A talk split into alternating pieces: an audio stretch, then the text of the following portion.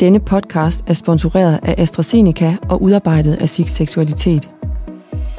Du lytter til Når Kraft rammer seksualiteten, en podcastserie om kraft, seksualitet og sygepleje.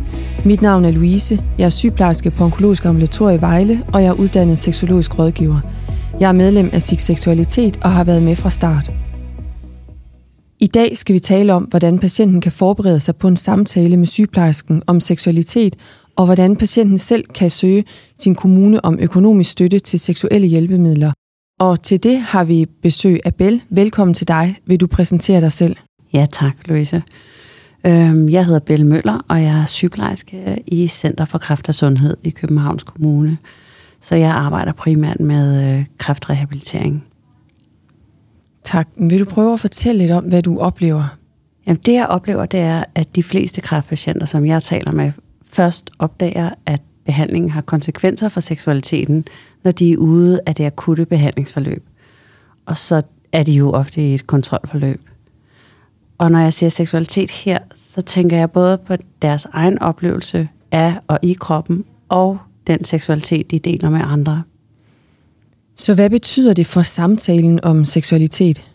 Det betyder, at de ikke så ofte er i kontakt med sygeplejerskerne, og at der i kontrollerne kan være en oplevelse af, at det går jo meget godt, hvis der ikke er noget udvikling af sygdommen, så det kan være svært at tage hul på et emne, der for de fleste er en lille smule følsomt, som seksuelle forandringer efter sygdom og behandling. De fleste kræftpatienter oplever, at seksualitet og samliv påvirkes af sygdom og behandling.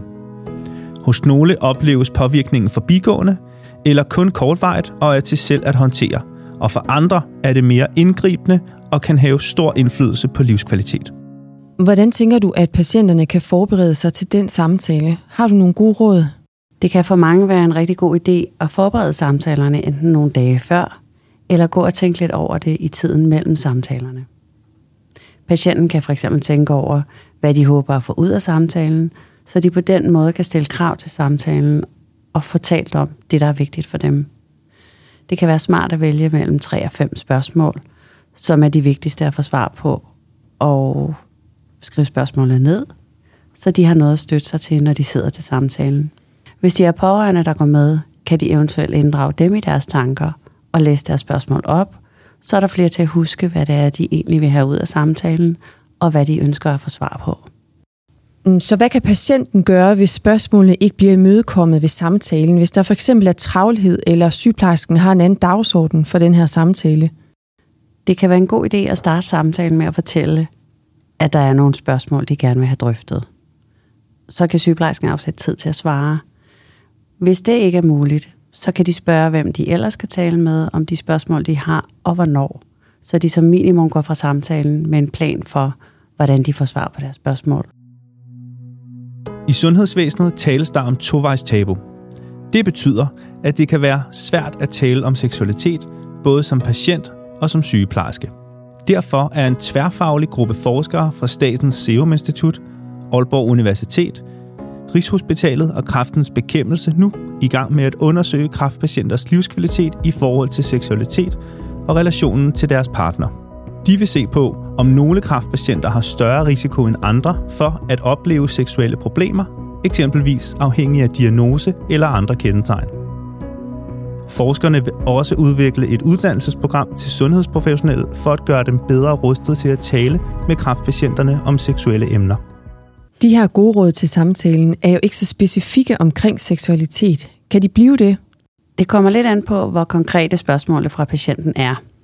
Hvis de har brug for specifik rådgivning omkring for eksempel svigtende rejsningsevne eller tørre slimhænder, så er der på nogle afdelinger specialuddannet personale, som kan vejlede i forhold til det specifikke problem.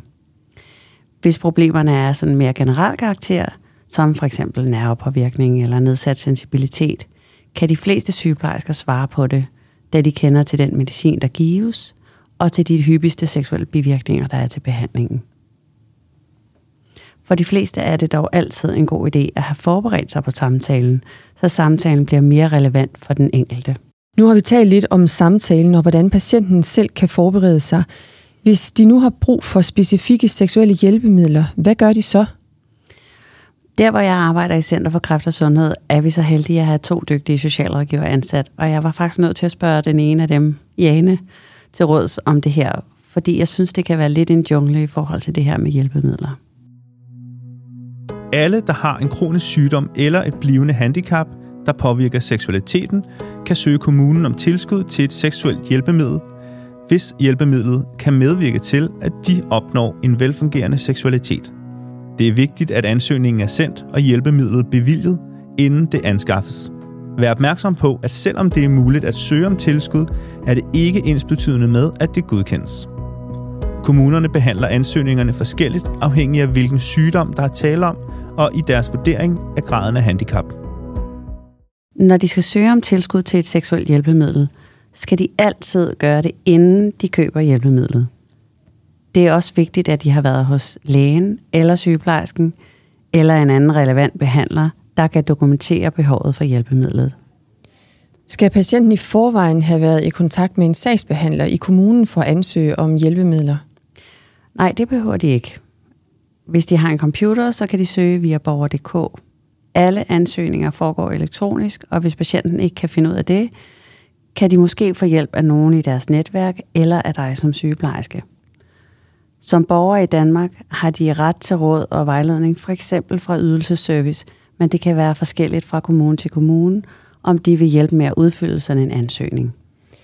Og hvad nu, hvis patient eller borger ikke kan finde frem til ansøgningen på borger.dk? Hvad, hvad gør de så?